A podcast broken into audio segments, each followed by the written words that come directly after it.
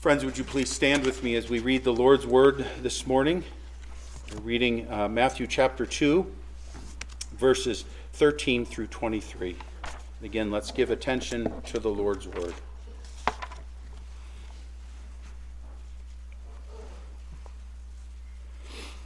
Now, when they had gone, behold, an angel of the Lord appeared to Joseph in a dream and said, Get up, take the child and his mother, and flee to Egypt and remain there until I tell you, for Herod is going to search for the child to destroy him.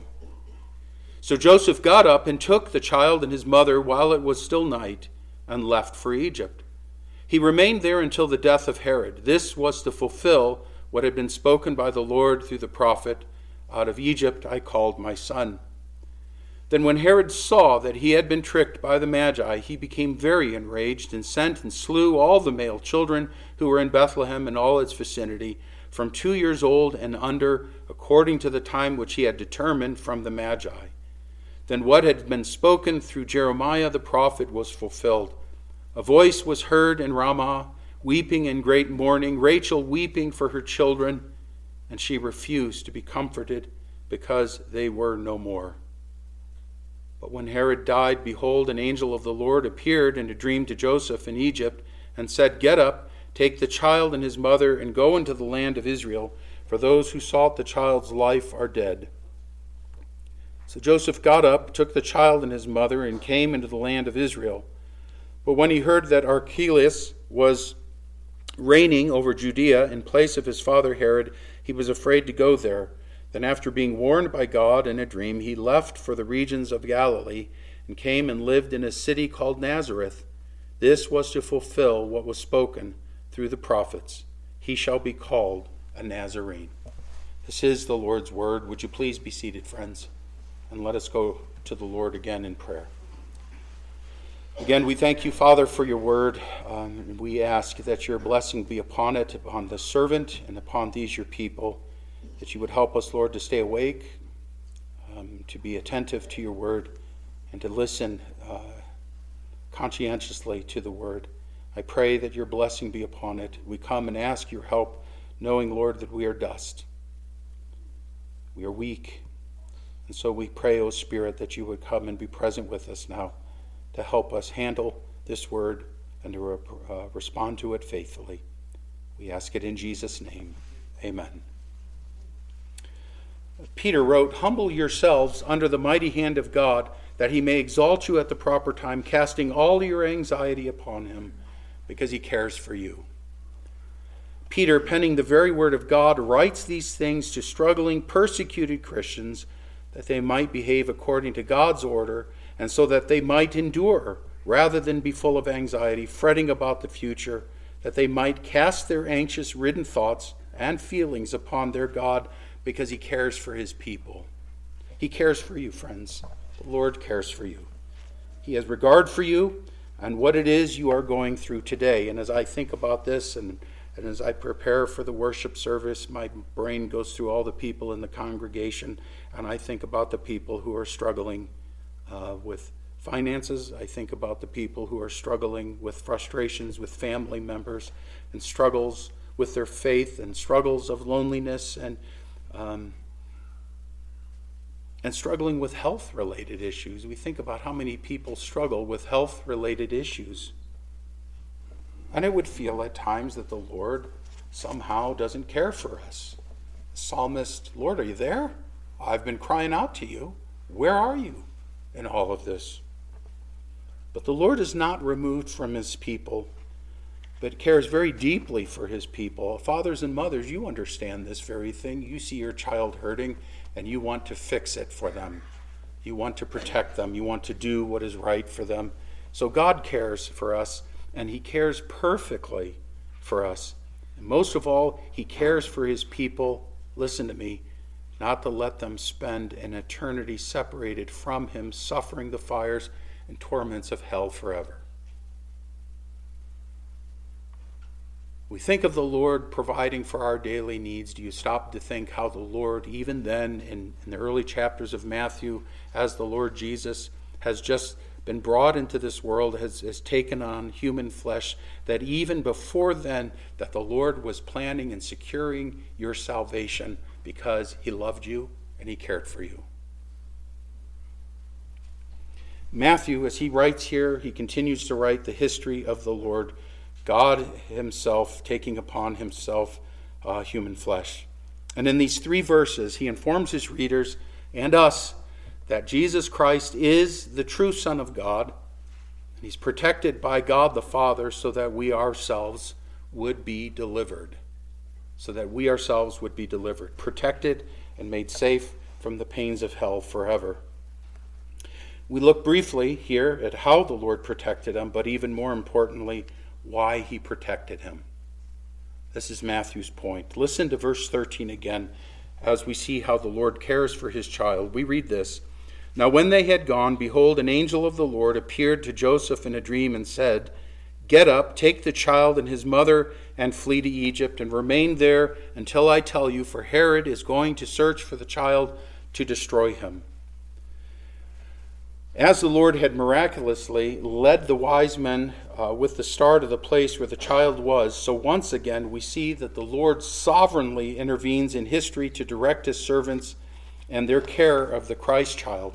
We are told after the wise men had gone, that night they were warned by God in a dream not to return to Herod. So Joseph too is brought a message by the Lord's angel.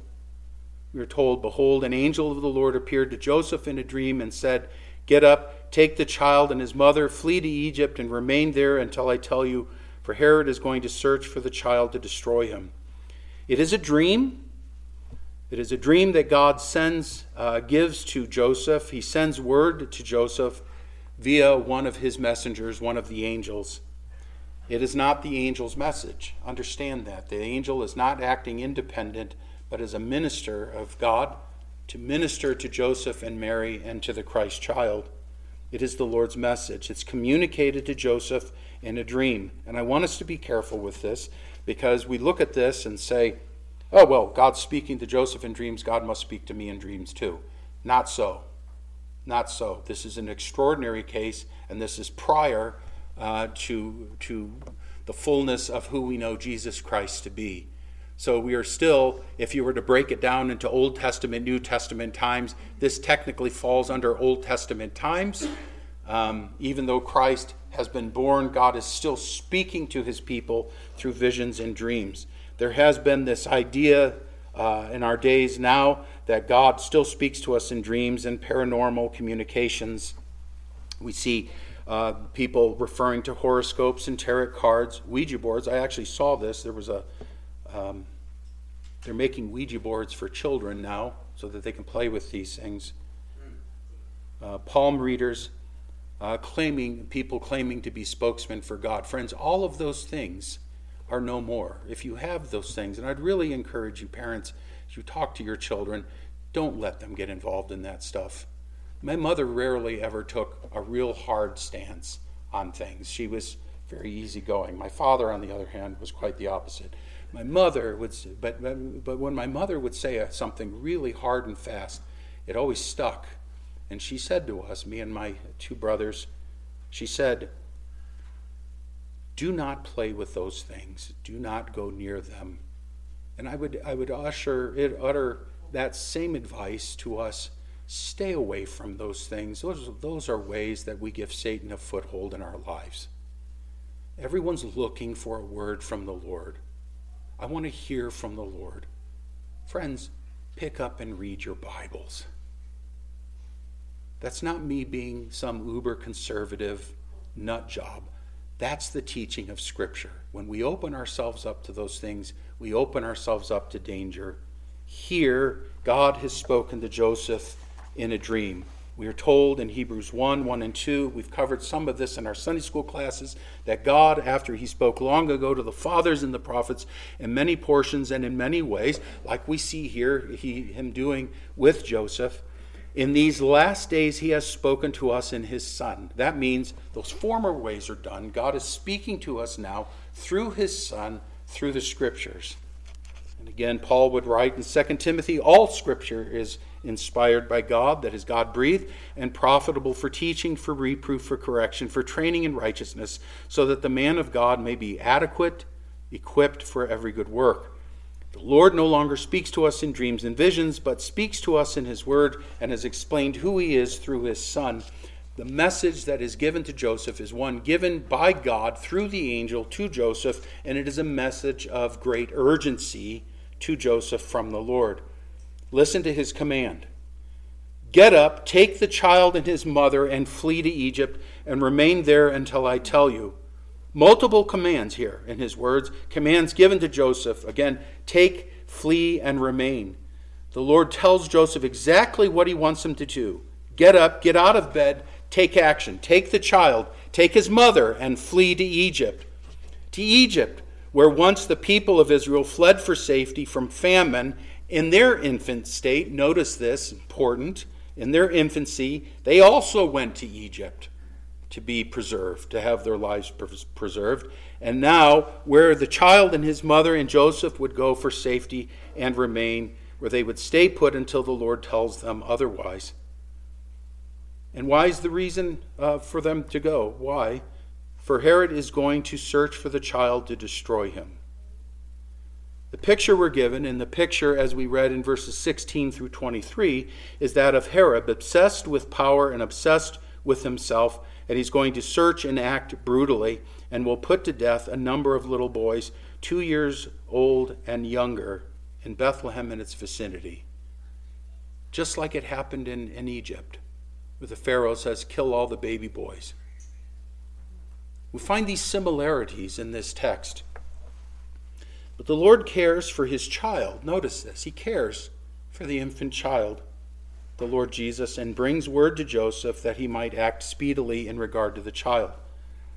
Beloved, being the Christ child is sent into the world to redeem sinners, you would think that he would have an easy path. Those who cared for him would have a quiet and easy life, that everything would be cushy and, and, and, and, and peaceable for them. After all, aren't they entrusted with the greatest gift ever given to man? Or you might suspect that the Lord could keep him, uh, Herod, from these things altogether. Why not just send one of your angels to take Herod out? We could just take care of matters that way so that Jesus and Mary and Joseph could have a peaceful life. But notice, the Lord doesn't do that. He doesn't. The Lord does not keep them from the valley of the shadow of death. We see here that Jesus Christ is, is subject to great humiliation and being born, first of all, right? And being placed in a manger, greeted by shepherds, and now being hunted down by Herod and his soldiers. This shouldn't have to happen, should it? It is not necessarily God's will to keep even the most faithful and loyal servants from hardship and struggle. We often ask or wonder what we have done wrong when we suffer trials, and how sometimes we suffer because we deserve it, but this certainly is not one of those instances. But God ordained this event for His reasons. He does ordain difficult times in our lives as much as He does the pleasant ones. Isaiah would say this I am the Lord, and there is no other, the one forming light and creating darkness, causing well being and creating calamity. I am the Lord who does all these. We see this plainly in this text. The Christ child would come and would experience hardship immediately in his life. And Joseph and Mary would experience hardship because the Lord had called them to it. Interesting how, in God's providence, Joshua 15 would line up with this so well. The lot was given to uh, Judah for that region, and yet they wouldn't be able to deal with the Jebusites all their time.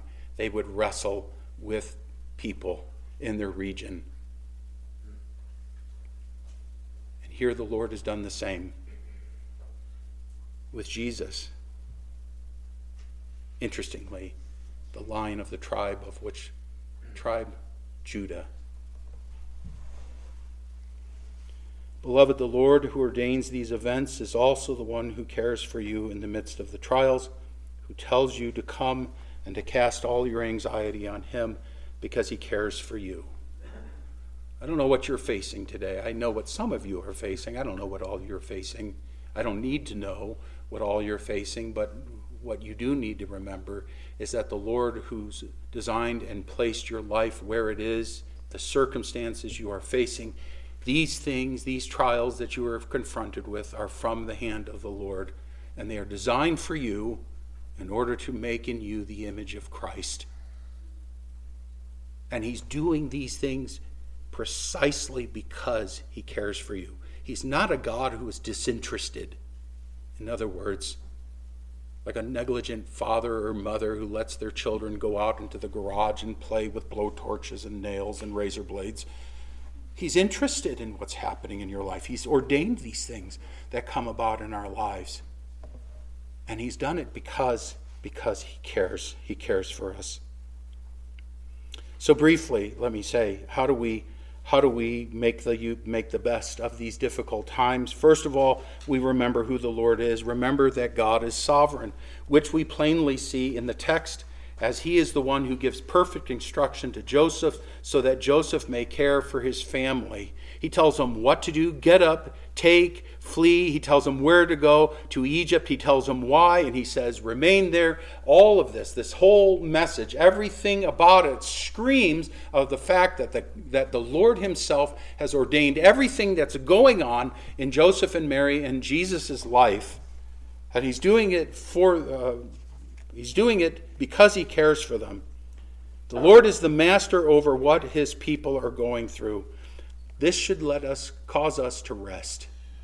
I know it's difficult because we become uptight and we have in our brains something should work a certain way. And when it doesn't work the way we think it does, we become tied up in knots.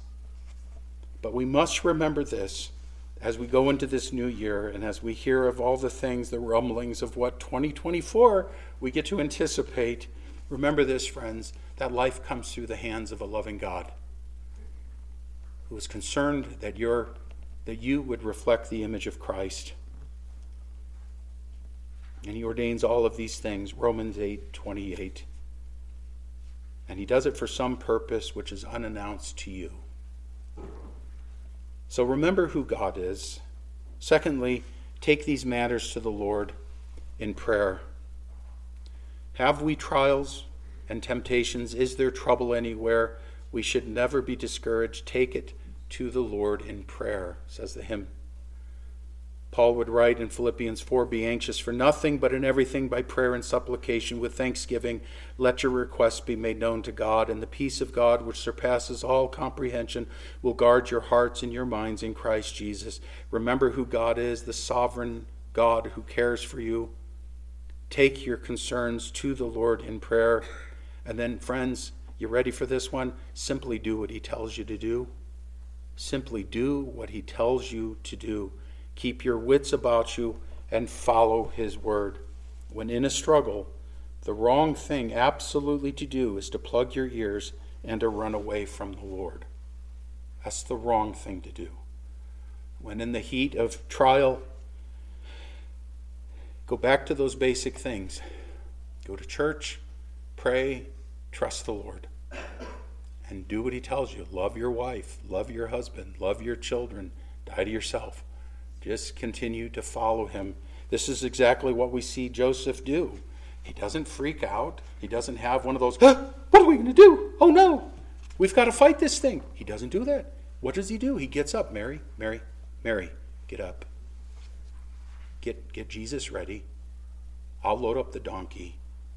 We got to get out. I was just warned by the Lord. Okay, she gets up.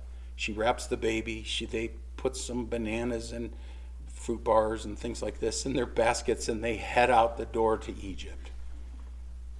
They don't second guess, they don't presume upon the Lord. We are told Joseph got up, took the child and his mother while it was still night, and left for Egypt. He remained there until the death of Herod. He does not presume upon the sovereignty of God. You know what presumption's like. Well, God says He's going to save us. So I don't need to I don't need to to to worry about what's going to happen. You, you notice this again. This is one of those mysterious things with providence and predestination, we say, well, if God's already going to save them, I don't need to worry about sharing the gospel. Poppycock. The Lord tells you, you share the gospel, you share the gospel. You're not the Almighty. You don't know what the Lord's going to do. We're in providence. Well, if He's going to die, it doesn't matter. I've heard people say this. I can go sit out on the road, and if it's my time to die, I'm going to die. And I go, exactly, because the Lord's going to ordain a car to come and run over you in the street. You see that the idea that we somehow we know wiser or better than God. Friends, we do what the Lord tells us to do. God is totally sovereign, and what we see in this passage of Scripture is a totally sovereign God giving instruction to a man who is responsible for his wife and his child, and the man and his wife and the child obey the Lord. He is totally sovereign, and man is totally responsible to obey his sovereign Lord, as the sovereign Lord incorporates creatures and their behavior into his perfect and unchangeable will. God used a servant, Joseph, to obey his will to provide care and sustenance and safety for this child and his mother, and he takes them to Egypt where they would be safe from harm's way. The question is, why? Now, all that we have been talking about is legitimate. I believe this can be legitimately drawn from this. I'm not manufacturing or eisegeting, reading into the scriptures. What's not there, this is all there, plain in the Word of God. I believe it's a faithful application. Why did the father, however, protect his son from Herod, and why did he have Joseph take him to Egypt?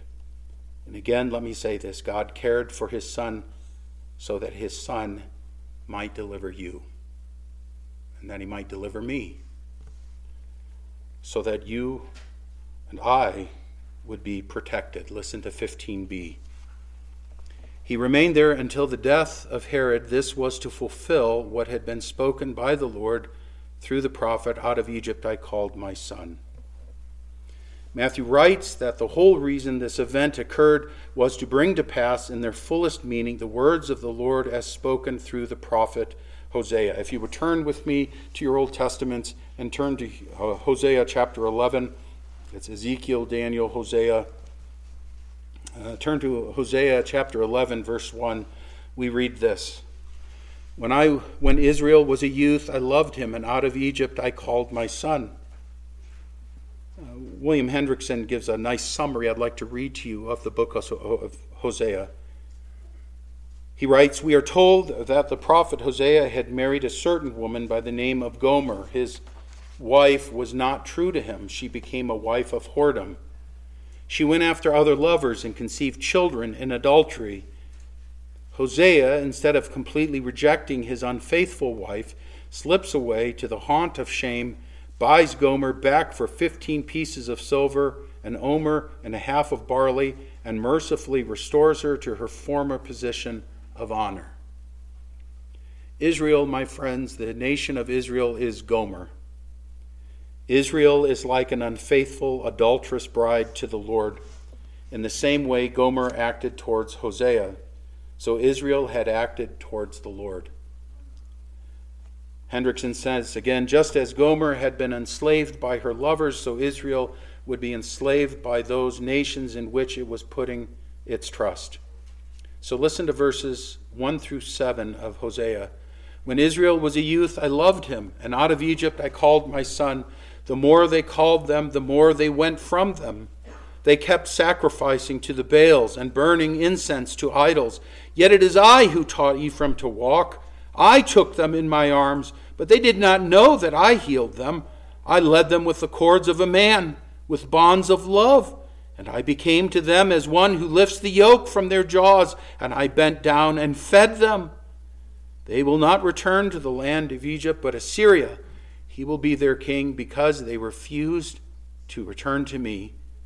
The sword will whirl against their cities and will demolish their gate bars and consume them because of their counsels.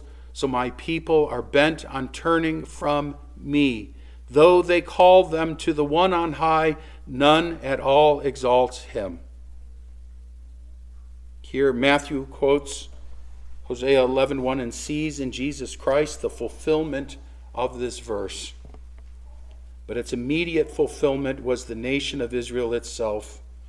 Moses in Exodus 4 22 and 23 would write, Then you shall say to Pharaoh, Thus says the Lord, Israel is my son, my firstborn. So I said to you, Let my son go, that he may serve me. Israel, the nation, the collective body of God's people, the church of the Old Testament, is called the Son of God and was brought forth from Egypt out from underneath Pharaoh in order to serve the Lord.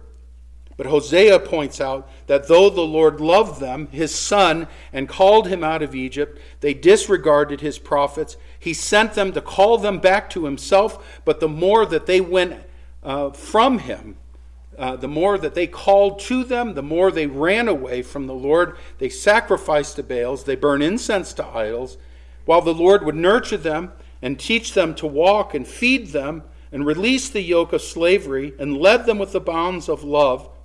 They refused to return to the Lord their God, so the Lord would hand them over to Assyria, and the sword would come against them. God Himself is a faithful husband to an unfaithful Israel just as in his tender love Hosea restored Gomer, so Jehovah would restore Israel's remnant. Israel was called to be a faithful son, freed from Egypt to serve the Lord. Not only did they not serve him, but they played the role of a harlot with the nations. My friends, Matthew is making a point to the Jews that he is writing to, uh, that the Jewish people have been unable to do what the Lord has required of them. Dispersion was the result of unfaithfulness on their part towards the Lord. Yet all that took place in verses 13 and 14 happened for this reason that is, to inform the Jews that Jesus Christ is the true Son of God, and that what Israel could not do and would not do, that is, serve the Lord in faithfulness, Jesus Christ has come to do a faithful Son who will restore the people of God to their God.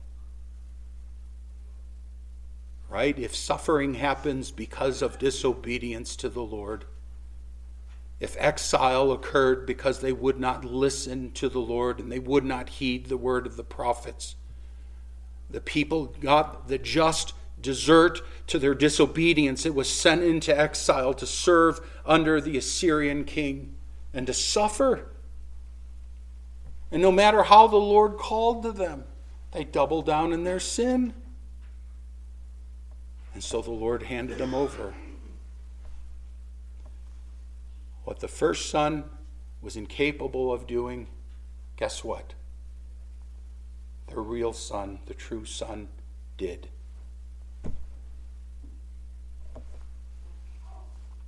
Again, truth concerning Jesus Christ is a whole different story than that of Israel. They would honor the Lord with their lips, but our Lord would honor his, the Father with his entire life. Jesus Christ is the true Son brought out of Egypt. Beloved, what kind of religion does fallen man have to offer God? Our best attempts at devotion towards the Lord are weak, and they are spoiled by our sin. Even our righteous works, says Isaiah, are like filthy rags. And would we boast in what we offer to the Lord? Will we speak as though we are better than the world around us with its lewd and, and, and godless lifestyle? There is no room for any of us to boast, for before the Lord we have nothing of which to be proud, nothing of which to exalt ourselves above our neighbors. It is not the works of your hands that you should be trusting in this morning. And as Matthew would be writing in chapter 2 here, in these three simple verses, Jesus Christ came in order to fulfill a whole different function for us the very thing we were un- incapable of doing, the very thing that Israel is un- incapable of doing, Jesus Christ came as that son who would be called out of Egypt. Now imagine that. What, what was supposed to happen after they were called out of Egypt? They're, suppo- they're given the law, right? They come through the Red Sea. Moses gives them the law. The covenant is, is done. Blessings and curses. And they fall even before Moses is down Mount Sinai, they're dancing around a golden calf. What about this son who came out of Egypt? Jesus Christ. There was no golden calf. There was no disobedience. All that God required of his people that they were unable to do and perform, Jesus Christ did his entire life. And this is just the beginning of his life, you understand. And what is his whole life but one of obedience to the Father, his active and passive obedience, his obeying in every thought, word, and deed, doing every command perfectly. When there was a pretty girl, Jesus never lusted after her. She might bat her eyes at him. He wouldn't take the bait. He might have had a bunch of bothersome siblings, and he never pushed them down when his mom wasn't looking. He loved his siblings perfectly.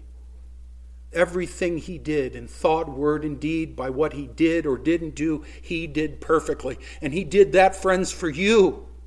And he did it for me. And because we're like Israel of old, the Lord says, don't touch, and you touch, you grab. Not Jesus. He is the perfect Son, the perfect Son who was brought out of Egypt in order to fulfill all righteousness on our behalf. No, friends, it's not the work of your hands.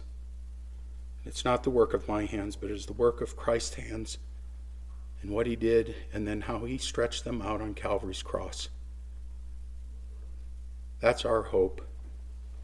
He is faithful to the Father, faithful as a son over his house, whose house we are if we hold fast our confidence and the boast of our hope firm until the end. He was kind, he was merciful and loving. A bruised reed he would not break, and a glowing wick he would not put out. He lived in complete accordance with the will of the Father, so that the world may know that I love the Father. I do exactly as the Father commanded me.